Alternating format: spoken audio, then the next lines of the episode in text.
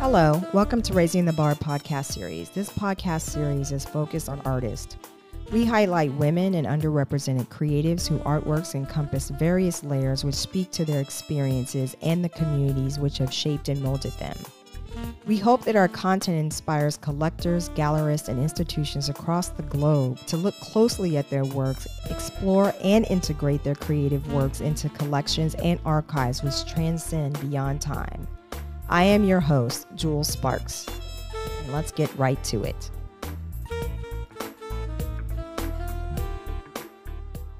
We're here with Harold Smith, mm-hmm. and um, I know you recently have gone through a lifestyle modification. Uh, some of it due to the fact that you uh, recently retired. Yes. Um, and is it true that like right before you retired, you were you were accepted into this residency or space. Could you tell us a little bit yes. actually first about your career and then like yes. where you are now and how you've ended up where you are? Yeah, I was accepted into this residency uh I think October, November. And then my retirement date was December uh, 17th. So tell us a little bit about this uh, residency because obviously there's okay. a lot of different residencies across the globe. But tell us specifically about uh, this residency okay. program, like who's accepted, yes. how do they identify okay. artists and just how it all came about. Okay, it is through Studios Inc. and the director is Courtney Wesson. And what this uh, residency does, they provide studio space for an artist for three years. And these are huge. This studio is probably this studio, frankly, is probably about six times as big as my house. So you have the usage of the space, can do whatever you want um, for three years. Only thing I need to provide is insurance. You know, I could put an insurance carrier on my home policy, but to cover being in here. But other than that, it's it's designed to help artists uh, launch their studio practices, uh, to give you more room to work with. It's in the crossroads section. I'm close to the art supply stores. I'm close to the hardware stores. Um, so, so um, uh, yeah. So that's how it works. It's a beautiful thing. And I will simply say this is what I've discovered already. I was watching a film on Netflix called Really Love. And there was a part where Michael Ealy is playing an older artist talking to a younger artist. And he says, when your workspace is separate from your living space, you will create the art you were intended to create. And I will be honest with you, it does seem true because now that all of this is out of my living room and garage, and I have to get up every day and pack a lunch and go to the studio it feels different, and I think that difference is going to show in my work. So um, it's there, and plus, I can be a little more, a little more. Uh, I don't know what the word I want to use, but like if I'm if I'm doing something where I re- it requires like a big slash of paint on the canvas, I don't have to worry about paint flying on the sofa or TV. Well, I already got it on the TV in here, but I don't have to worry about it landing on the sofa or wall because put it this way, my whole living room has to be repainted now. It's got paint stains all over from 30 years of 25, 24 years of painting in there. So it does make a difference. You can try new things. You can work on multiple projects at once because you have the room to spread them out. It's a place to meet patrons. Uh, I don't. I no longer have. If people want to see my work, I know I no longer have to bring them into my living space to see it and there's other artists here. So, you know, it's like a community, there's a camaraderie, there's a, and it, but it is a workplace. I mean, I walk in and, you know, we're coming, I got my steel toed on and I got my, I hang up my apron at the end of every day before I go home. I wash my brushes first, lay them out so they'll dry properly, hang up my apron. So, frankly, in a lot of ways, it's, and believe it or not, it's literally down the street, probably a minute away from the school I retired from literally oh, wow. right down the block. I know, literally. I could see, I could every day when I was going to work, I could literally see Studios Inc. Now, Studios Inc. is a is not just one building; it's actually five buildings all combined. They're not new buildings. Some of them, are, I think, this one used to be a stable, a horse stable, wow. back, way back. One of them used to be a warehouse. One of them used to be a factory, I believe. So, so, they just have a lot of real estate uh, around town in in uh, Kansas City, and then they just decided like this is their donation to the creative communities. Now that I don't know. I think I don't know. I don't know how they acquired the building. I think it's proper. I think studio. Well, I'll put it this way: for a long time, this whole section of town was downtrodden. Was de- after the the stockyards left Kansas City for a while. This whole part of town was really kind of was depressed. In other words, a lot of empty, abandoned buildings. But of course, now businesses are coming back in. So there's probably, you know, they probably got the building at a great discount. But now that now that the now that the area is revitalized, now the studio every year I have to donate what they call two major pieces to Studios Inc. They sell those pieces because this is a nonprofit. So that's so there's literally a gallery out here, and that's how they sell their pieces, and that's how they maintain it. Is through. Um, they do like an auction or some charity or something yeah. like every year. Well, they do events. It. They have they have they'll there'll be a, a, a, show where I'll exhibit with the other studio other artists in the residency. Um, but there's there's open house events. But yeah, there's a lot of events. How did they stumble upon you actually? Like how did how how did it all like happen? I know you said well, that, you know, you I mean, but did you apply? I mean, had you I did apply. had your eyes on them? Had they contacted okay. you first or or what? I, okay, I had previously thought about applying, but I'll be honest with you, I knew that as long as I was teaching full time, I wouldn't really be able to use studio the way I would want because I just wouldn't be able, I wouldn't have the energy. So I decided to apply last fall but you know, I you know being a part of the exhibit at the Nelson Atkins, uh, having a solo exhibit at the Nerman Museum three years ago. My you know over over the past five or six years, my my local profile has been coming up. So I think you know that let that made it easier this time because I think I'm in a position now where they can look and say based on what this guy's been doing and where he's going. If we if we put him in a studio, he's going to really do something with it.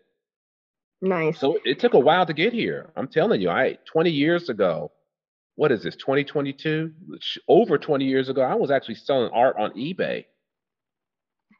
But that's pretty like innovative because yeah, some remember, people still were using eBay one, back then. I, yeah, I remember one time I was literally down at the city market with my car and my son who was about three, and we had pieces literally setting out selling them. But yeah, I did eBay for, and here's here's the deal. I didn't go to art school, but I often told artists this is what I did. I would buy art materials and do experiments and try stuff, and I would sell the experiments on eBay. You take that money to buy more art supplies. I love it.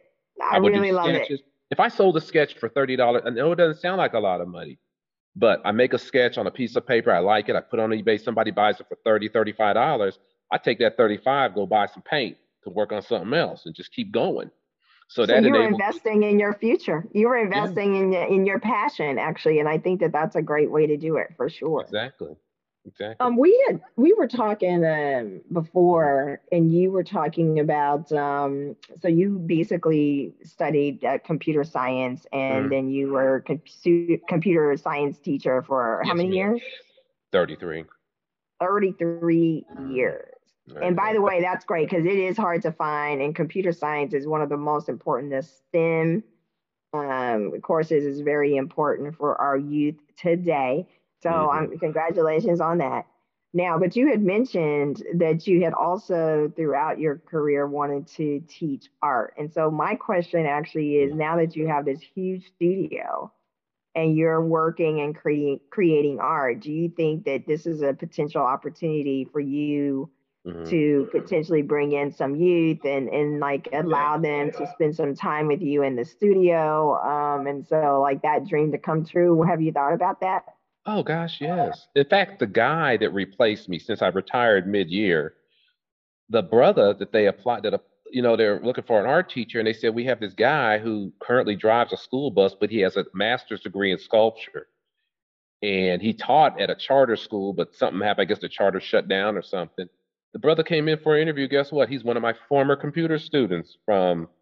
So yeah, I know. We took some pictures together. It was it's a blessing. So anyway, I just told him, brother, when it warms up, you know, get a get put together a field trip, pick some kids that are really serious, and bring them down to the studio. We'll come in here, we'll set, we'll talk. I'll order some pizza. We'll have fun, and might even get together and roll out a big canvas and whip out a little something, some. You know, Oh, yeah, I mean, yeah, yeah. To to me, helping other artists is a part of my artistic practice. That's eh, I'm a teacher. I mean, it's like kind of in my blood. It's kind of in my DNA. So yeah, I'm gonna always. I just think, yeah, yeah. It's I, I mentor other artists right now because of COVID. A lot of it's online. Uh, I've encouraged, showed other. This is do this, do that. This is when I say mentor. I don't tell nobody what to do, but I just let them know what their options are. Look at and I tell them what worked for me. May not work for you, but it worked for me. But yes, to answer your question, I I most undoubtedly yes, yeah. I'm looking forward to that. Um, so what, now that you've been uh, in this studio with all this space separated from both like your home, so now you really have like your passion life and then your home life, like you have this separation. So do you feel or that it's kind of sparked a different type of uh, creativity uh, within you? It has. Um, I'm thinking of some things that, especially now that I have the space to work, I'm thinking of some some very large projects I want to do, some experimental things I want to do.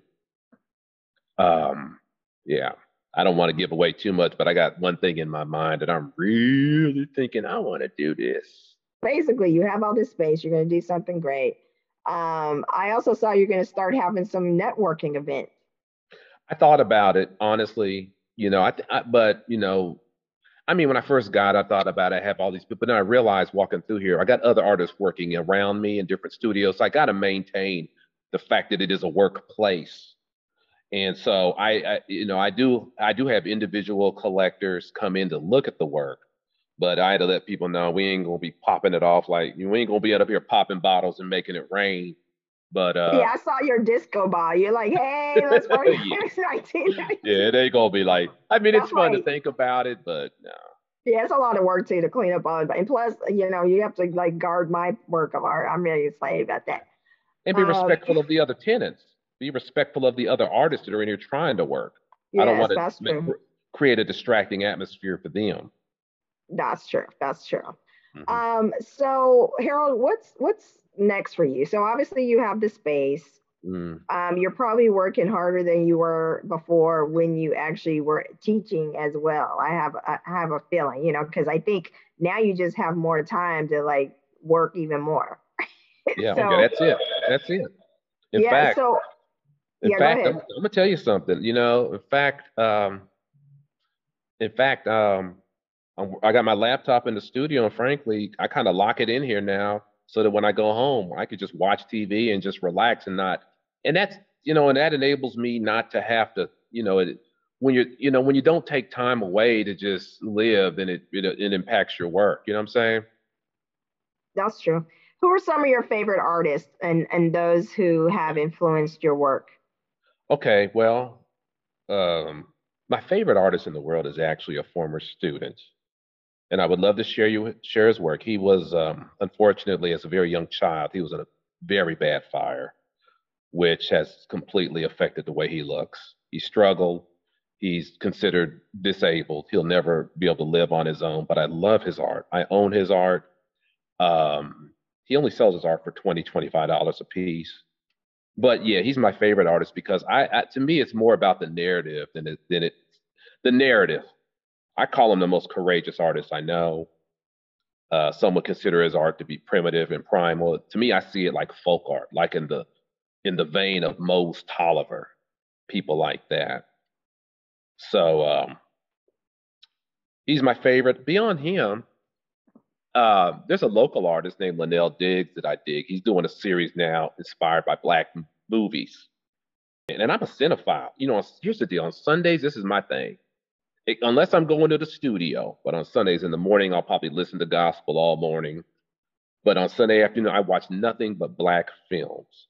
That's it. It could be uh, uh, what was the one with Dorothy Dandridge and, and Harry Belafonte? Carmen Jones. I'll watch Carmen so Jones. Sundays, so that's why you really like this artist that's going to do all this uh, movie, uh, cinematic inspired yeah. art. Wow.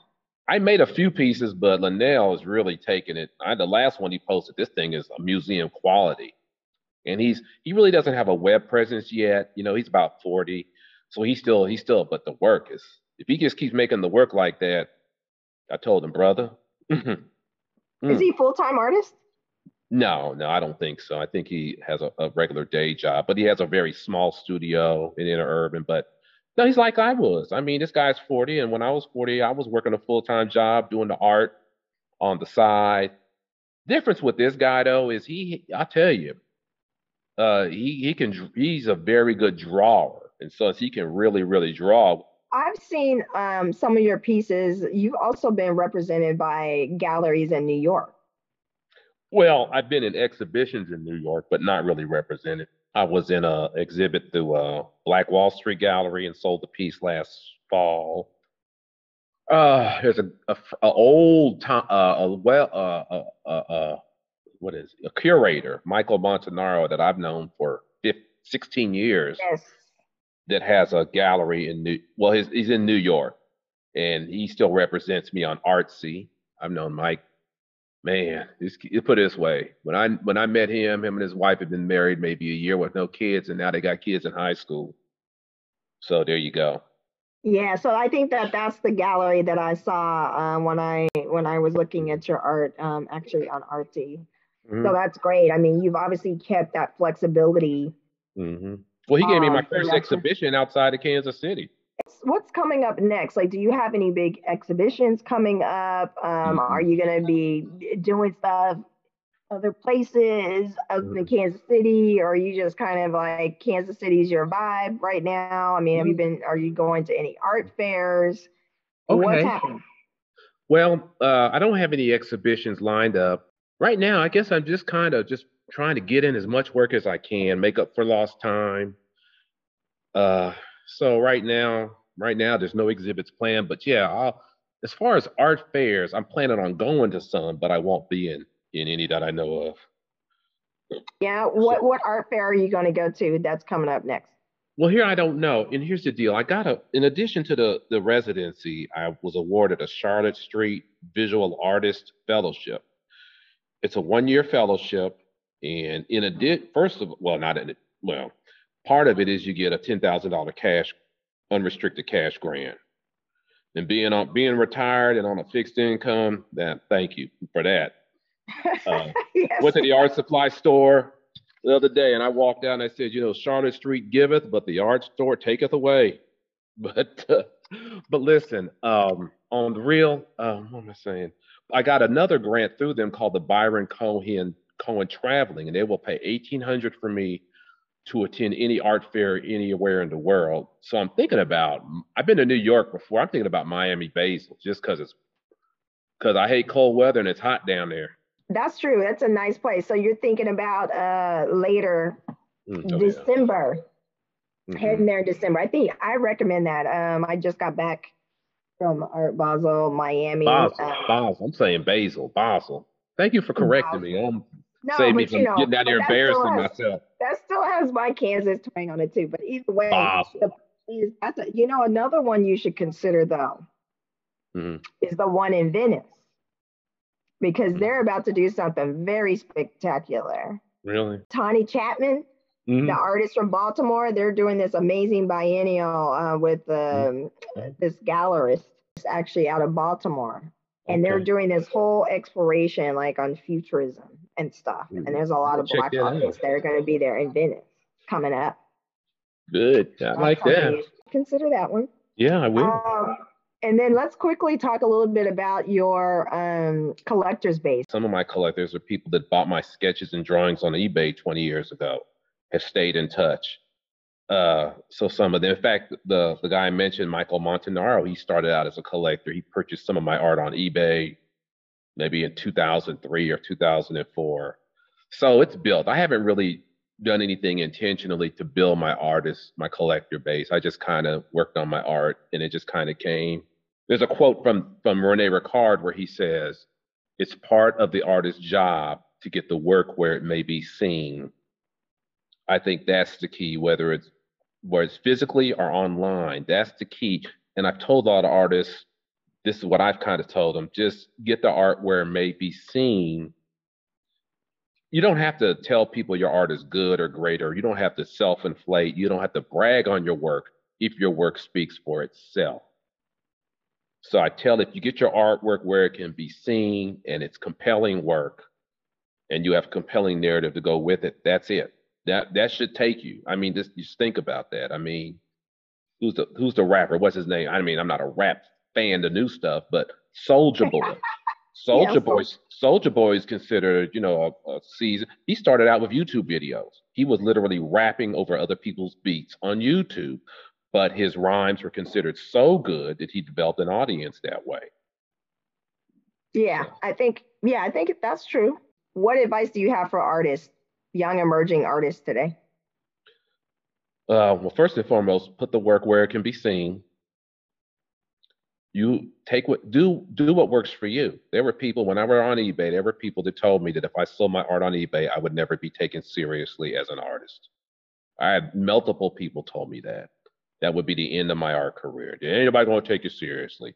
Some of those very artists that told me that are you can't even find in you can't even find them today.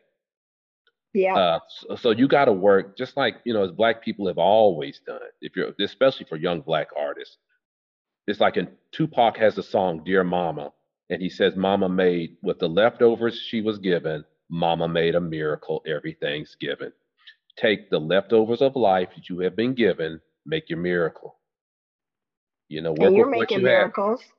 You're work, you're making miracles. I mean, yeah. your your art is traveling uh, across borders. You're in uh, you're being like with some of the like I saw some of the mm-hmm. institutions, yeah. not just in Kansas City, but Kansas City seems to be treating you really well, though. I mean, yeah, it seems like you guys have a pretty great yeah. network there, and you're also we part do. of a collective.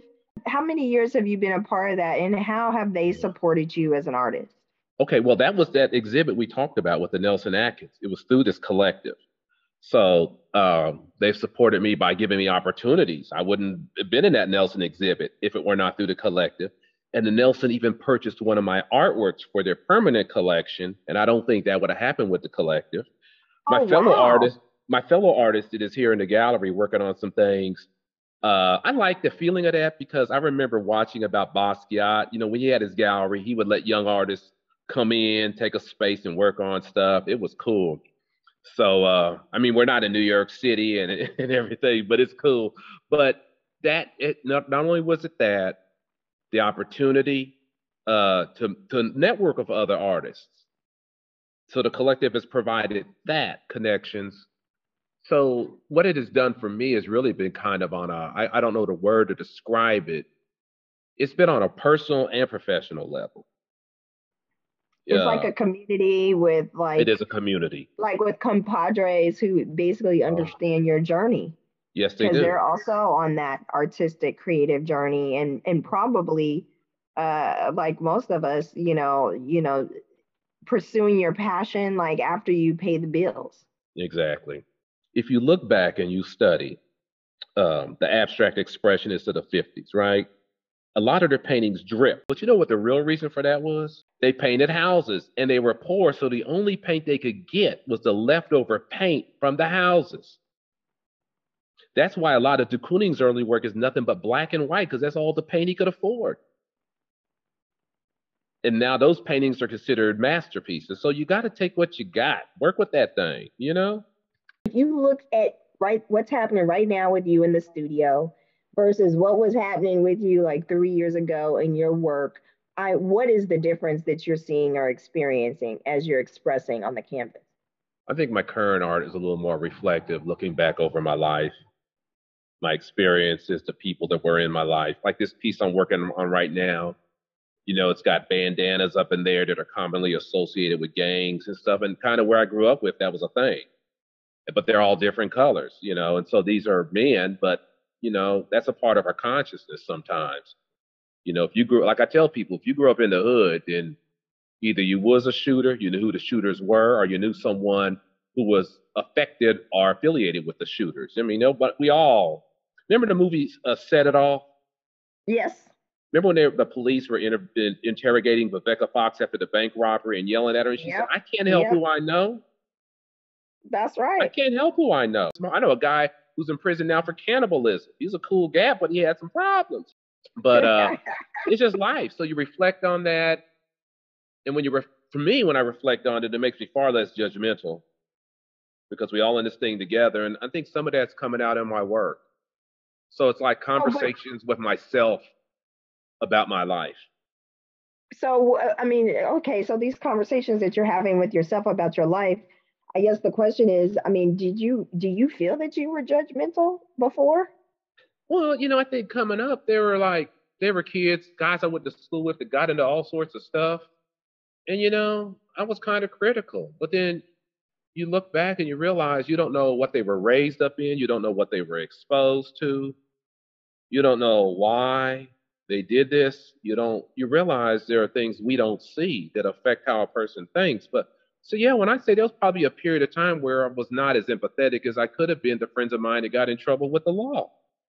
I got a very dear friend who, who really, frankly, we've reconnected. This guy did 40 years. He when he went into prison, we were just like out of high school. And it probably wasn't even for anything that big either. Over the years, he got he, he grew out of the fury and anger. And now he's reflective. And plus he, now he's one of the most positive people I know. Wow. So that's it's, probably been interesting for your yeah. work, like also talking to him and reflecting on his stories and his life and stuff. Yeah. Um, and I feel bad for him it hurts. It really does. It hurts because it's like this dude went through some stuff that nobody should have went through. He acted on it. He should not have been. Nobody going in 18 years old who ain't murdered nobody should be sitting in prison for 40 damn years.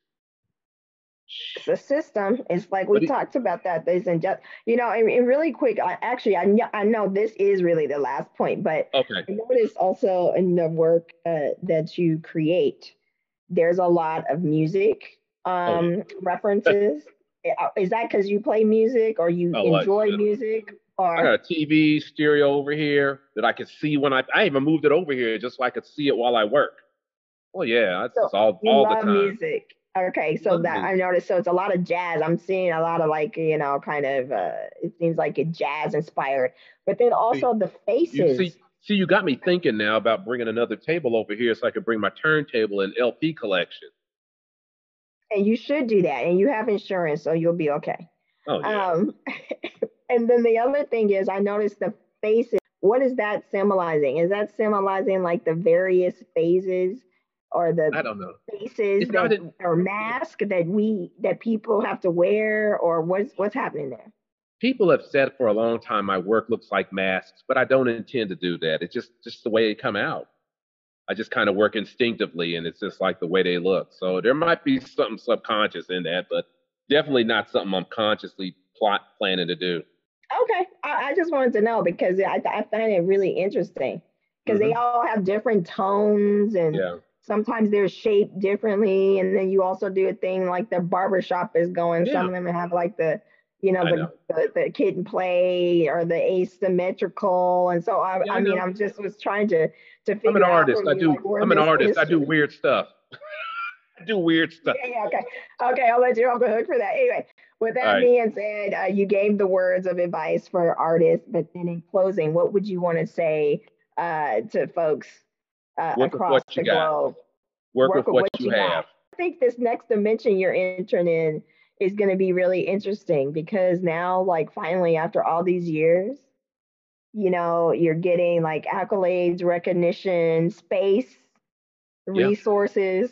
So I'm really interested. I'm going to keep eyeing you, interested in in in uh, watching uh, exactly okay. what what's up next. I think the next year and a half is really going to be a, a, really interesting uh, turning and tipping point for your art and your creativity. I have a feeling. Thank you. Thank you very much for your time. Uh-huh. Um, and we'll be in touch. And have okay, a great day today. Bye, Harold. You too. Bye bye. Thanks again for tuning in to this episode of Raising the Bar podcast series. This series is brought to you by BitHouse Group in Bar Art and Residency. Once again, my name is Jewell Sparks, and at Bar, we love to hear about your favorite artists and we welcome you to recommend them to us as a guest for our series. You can connect with Bar Art and Residency via LinkedIn or follow a Bar Residency on Instagram. Please send an email to info at bar, B-A-A-R residency.com. Thanks again for tuning in, and until next time.